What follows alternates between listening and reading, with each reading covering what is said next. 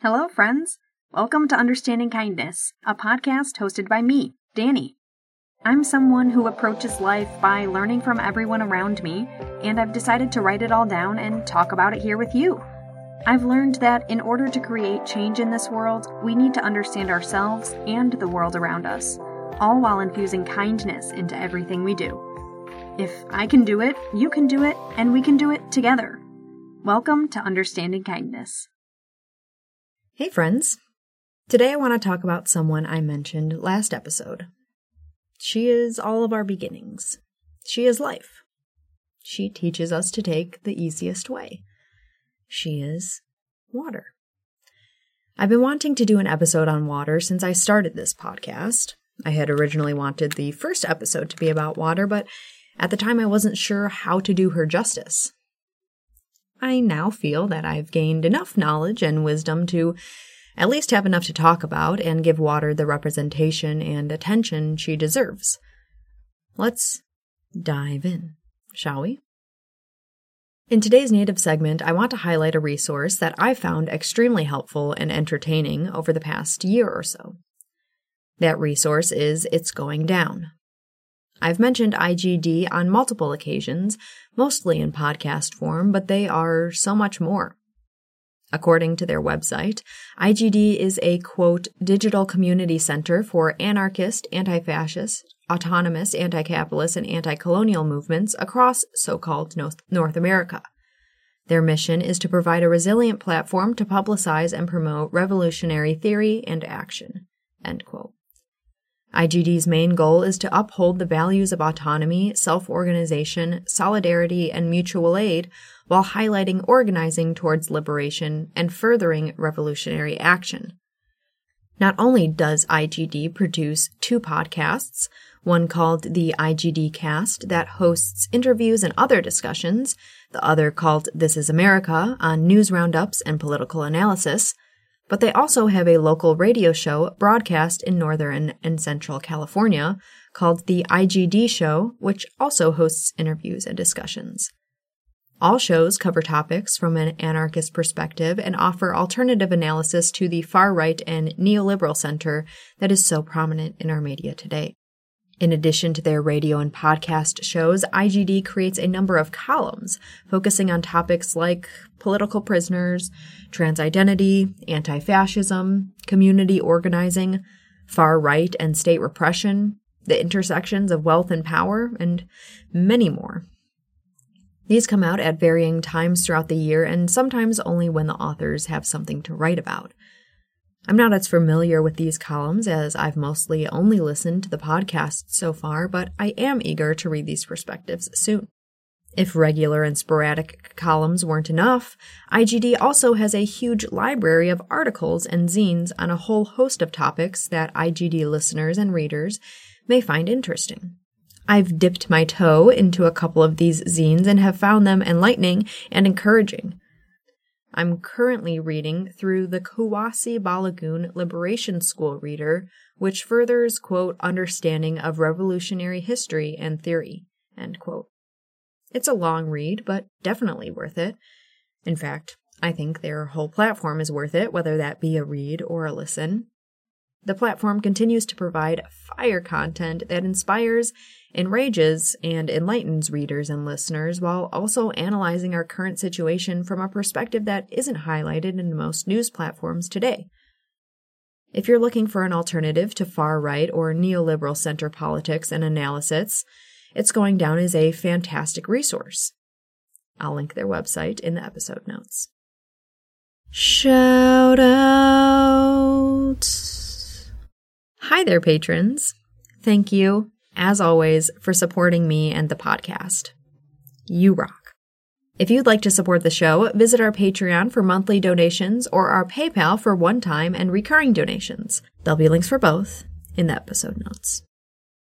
So, I would be remiss if I didn't mention upfront the podcast episode that sparked my desire to do this episode today. I just found and began listening to a podcast called Warrior Life, whose main audience, I believe, are natives. The show is about decolonizing yourself and revitalizing native cultures and lifestyles. The second episode is titled Water is Life. So after listening to that episode, I felt inspired to do my long awaited episode on water. That episode gives some indigenous wisdom and science about water, and today I'd like to discuss that a bit, but also get into some issues currently surrounding water and what we can do about them. As I mentioned in the episode introduction, water is our beginning. She is life. Without water, we wouldn't be here. Our bodies and earth are mostly made of water, and neither of us would be able to function without her. Water allows our bodies to function properly, and many ailments that we deal with can be solved by simply drinking more water. Drinking more water can help our digestive systems, it can help wounds heal faster, it can get us thinking more clearly and more creatively, it can subside a hunger feeling that may just mean we're dehydrated. It can help our immune systems. Pam Palmater, the host of Warrior Life, mentioned that she would always tell her kids to drink water whenever they came to her with an issue. And that's a great place to start, considering water is such a healer. I try to drink water whenever I'm feeling sick or I get hurt, even when I feel like I don't know what to do. Drinking water can help get those creative juices flowing and spark some thought and creativity. I'm someone who eats throughout the day, and sometimes I'm not sure if I'm actually hungry or not, so many times I'll start by drinking some water to see if I was really just dehydrated. Even if I do still feel hungry after having some water, it always helps to stay hydrated. And I feel incredibly lucky to be able to have water whenever I need it. And that's mostly because of the place I live. Not all of us have the now luxury of fresh, clean drinking water, and that's a desperate situation. Because not only does this affect some of us, but soon this will affect us all. So called Flint, Michigan made global news when lead and bacteria were found in the town's drinking water. The source was found to be pipes that were leaching the lead into the water, and the bacteria was leading to cases of Legionnaire's disease, a type of pneumonia. This crisis in so called Flint had led to 100,000 people not being able to use the water that flows from their taps. The citizens of Flint had to buy bottled water for years because they were unable to drink, bathe, cook, or clean with the water that the city would continue to ignore the contamination of. I'm not sure if you've ever bought cases of bottled water, but that shit can be expensive, and not to mention the amount of waste it produces. Perhaps you've heard of Nestle. They make things like chocolate, ice cream, food, drinks, pet food, coffee, and bottled water. They are the largest food company in the world and sell their products for seemingly pretty cheaply because of the practices they play into to source their products. According to the Food Empowerment Project, their cocoa, for instance, is grown and picked using child labor in the Republic of the Ivory Coast in Africa and the water used in their bottled water is essentially stolen from millions because they buy up public water and charge 2,000 times more to sell it in their plastic bottles. Thank you to the Story of Stuff for this info on Nestle's water practices. Nestle would love you to believe that their bottled product is safer and cleaner than your tap water, but studies have shown that it is not. In fact, their bottled water contains microplastics that get ingested by the drinker whenever they drink from one of Nestle's plastic bottles. Our tap water in the so called US is closely monitored and, unless it's been contaminated, is completely safe to drink. I'd say much safer than consuming plastic. There are activists around the world fighting against Nestle and its privatization of water so that people can continue to freely drink from their taps and their public owned water sources, rather than from extremely expensive plastic contaminated bottles of water. And this brings me to the next point privatization of water. The private sector in the so called United States is used to help balance the power that the government holds over the people. At least in theory. Over the decades, the US government has strived to cut costs wherever possible, including in water budgets. Kind of like a private company. The federal government has been giving less and less funds to individual cities, resulting in decaying and corroding infrastructure which can, make water unsafe to use. To repair all this infrastructure costs millions of dollars because they are intricate and massive systems. This is where the private sector comes in. When a city is unable to afford the costs of fixing the infrastructure, many times a private corporation will swoop in and promise to repair pipes and cut costs. Unfortunately, and predictably, this is very rarely how things go. Perhaps the corporation will fix the infrastructure, but they actually do not lower costs. According to the Story of Stuff's video called The Story of Water, when private corporations take over a city's water, prices increase by an average of 59%, making water extremely unaffordable for many people. Of course, many does not mean all. Higher income households tend to be able to inf- afford the increases, while lower income households are the ones who feel the brunt of the burden. And this leads to even more inequality. Speaking of inequality, there are specific reasons why inequality continues and why black, brown, and indigenous people are the ones who usually get the short end of the stick. Development or lack of repairs to infrastructure that lead to contamination of water are almost always in neighborhoods and areas of color. So called Flint is a mostly black city, and about 40% of its residents are living below the poverty line. On Oahu, in Hawaii, citizens are currently facing a water crisis as well. Oahu's population is almost 80% BIPOC. Currently, the water in Red Hill, where the Pearl Harbor Navy base is located, smells like fuel and has been found to have chemical contaminants. The fact that this is happening at the Pearl Harbor Navy base is not a coincidence either. The public has been speculating that the contamination is coming from the U.S. Navy fuel tanks for decades, and these fuel tanks are stored over an aquifer in Red Hill. These tanks are at least 75 years old and have been poorly maintained by the U.S. Navy. The tanks are corroding and leaking jet fuel into water that supplies 25% of Oahu. Instead of addressing the problem directly, the U.S. Navy has decided that gaslighting residents and attempting to cover up their massive negligence is the way they'll go. The residents on Oahu are experiencing a water crisis right now, and the only way to begin addressing the crisis is by removing the fuel tanks immediately. The U.S. Navy needs to take responsibility and clean up their mess, or they will continue to cause harm to over 250,000 people. This over aquifer development is not uncommon, and industry in general is to blame for a lot of harm caused to our water. Industry is the number one source of water use, period. Whether that's the mining industry, the restaurant industry, the farming industry, manufacturing industry, the military industrial complex, the list goes on and on, and it's easy to see how widespread industry is and how much water they actually use. Farming alone has depleted groundwater across the country, resulting in 300 feet of water depletion in some areas. Thanks for that info, USGS. And guess what other industry adds to contamination and depletion of water? It's one I've mentioned numerous times on multiple native segments on this show. It's the pipeline industry. They strike again.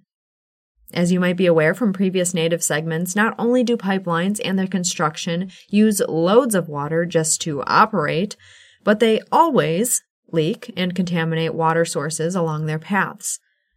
Line 3 alone passes through over 200 bodies of water, including the Mississippi River twice, who supplies water to 18 million people along her route. Line 3 alone, during its construction, spilled drilling fluid 28 times at 12 river crossings this past summer. If, or I should say when, Line 3 leaks, there's a good chance that it will leak into the Mississippi River and cause a crisis for many more people than even the Flint or Oahu crises. And that's just one pipeline. There are at least 10 pipelines or expansions across Turtle Island. A crisis is coming for us all, sooner or later, if we don't stop using our water like a resource. So, what can we do? Personally, I would start with actually being grateful for our water. Like I mentioned earlier, water does so much for us. We literally wouldn't be here without her. It's about time we remembered to give her the attention and gratitude she deserves. Maybe try a gratitude meditation on water. Maybe just try stopping before you take a drink to acknowledge how amazing it is to drink fresh, clean water that literally keeps you alive. It needs to start with us internally. We need to really understand how important water is to our lives and how life threatening these water contamination crises are. When water crises like the ones in so called Flint, Michigan, or on Oahu in Hawaii occur, we can begin screaming our outrage at the lives being affected like they're our own. Because again, one day they will be if we don't do something now. Amplify the voices and stories of those affected. If you'd like some up to date info on the current crisis on Oahu, try following MMI Who is Missing on Instagram. That's where I've been getting my latest information. Or listening to the Total Liberation podcast episode 77 called Water is Life The U.S. War Machine Poisons Hawaii. Currently, locals in Hawaii are asking that people hold the U.S. Navy accountable for their contamination of the water. They want the fuel tanks safely drained and removed from above their aquifer. So, call them out. Put pressure on them. Tell them you won't stand for negligence and abuse. If yours or a city near yours is facing water privatization, fight against it as much as you can. Talk with your community members about the scary realities of privatizing water. The Story of Water is a really great little video that explains those realities further. It's linked in the episode notes for you to watch and share. You can boycott Nestle products if that's feasible for you and tell others about it as well. I'll link the Story of Stuff's video on that topic in the episode notes too. And hey, even if a city you hear about facing water privatization isn't near you, let those locals know about how privatization will affect them by sharing those videos. And I know y'all know some things we can do to stop pipelines and resource extraction. Find out about frontline resistance closest to you and do what you can to support the mostly and firstly indigenous communities fighting for us all. If you can't get out to the camps to resist on the front lines yourself, shout it from the rooftops that these water and land protectors need our help. Many times, frontline communities will share their own specific ways to help. You can check out stopline3.org if you're anywhere near so called Minnesota in the U.S., or tinyhousewarriors.com and Chukwutmakalukwa.org if you're anywhere near so called British Columbia or so called Alberta in Canada. And if you're near so called Michigan in the U.S., learn about the Line 5 resistance by listening to It's Going Down's This Is America, number 151. To learn about how you may be helping to fund these projects of water and resource extraction, check out MazaskaTalks.org. There, they'll explain how pipeline and resource extraction projects get their funding from big banks and how you can divest yourself and your community from them to show that you will not stand for this harm let's round out with discussing what water can teach us. I mentioned this briefly last episode, and I feel that it deserves a bit of reiteration. Water always takes the easiest path. She flows seamlessly across the land, always taking the path of least resistance. And look what she creates for herself incredible rivers, streams, ponds, marshes, lakes, creeks, oceans. She creates entire ecosystems where life thrives for millennia, and she's provided life since time immemorial. She is one of our greatest teachers. I know it seems like a lot, and I'm not necessarily asking that you do all of these things. I know it's overwhelming. Trust me, I've felt the same way many times before. We must start somewhere, though, or else we'll go nowhere. I want there to be somewhere to go. I want a future for my nibblings. That's gender neutral nieces and nephews. I want a future for my cousin's children's children. I want a future for life. So, I start somewhere. I start with understanding how important water is to my life and all life. I start with really appreciating how integral she is in our lives. Then I start learning what I can do to help. Whatever little thing I can do right now to put a drop in the bucket. And then I keep going. I keep learning. And I keep doing. Water has so much to teach us.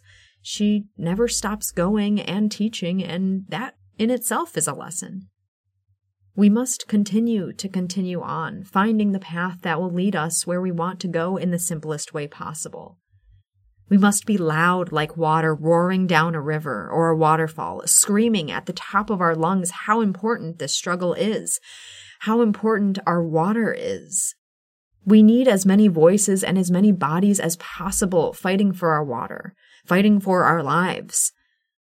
You can help in the fight to end colonial extraction from our Mother Earth and our water.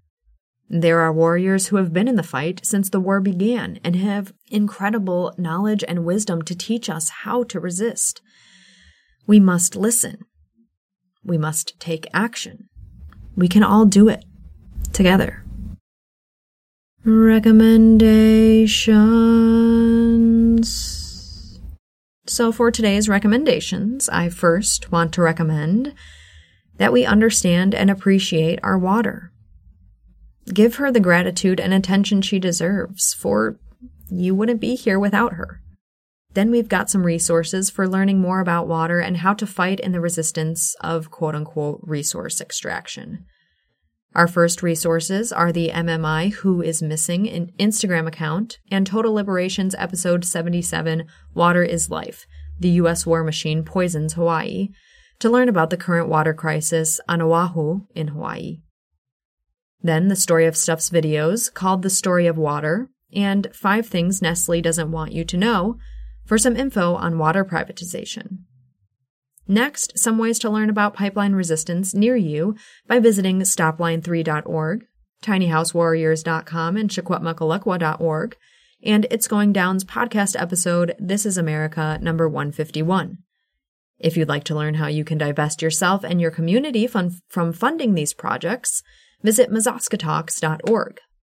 And if you'd like to listen to the episode that inspired this one, check out the Warrior Life podcast, specifically episode 2, called Water is Life. Lastly, for a resource on anarchist, anti fascist, and autonomous anti capitalist and anti colonial analysis and news, check out It's Going Down.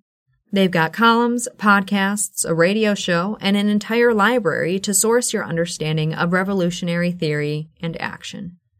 All of these will be linked in the episode notes. If you enjoyed this episode, help support the podcast. All this content is free, and I'd love to make it my job one day. So if you're financially able, join our Patreon or send a one time or recurring donation through PayPal. You can also share an episode with family or friends and give UK a kind rating and review. Check out understandingkindness.com for all episodes, transcripts, and blog posts. And why not take a listen to my other podcast, Better When Awkward? co hosted by my childhood best friend, Jasmine. Get in touch with me by emailing understandingkindness at protonmail.com or through social media. You can find all links in the episode notes. For now, be kind, be compassionate, be understanding, and question everything. I'll be here. Thank you for listening to this episode of Understanding Kindness.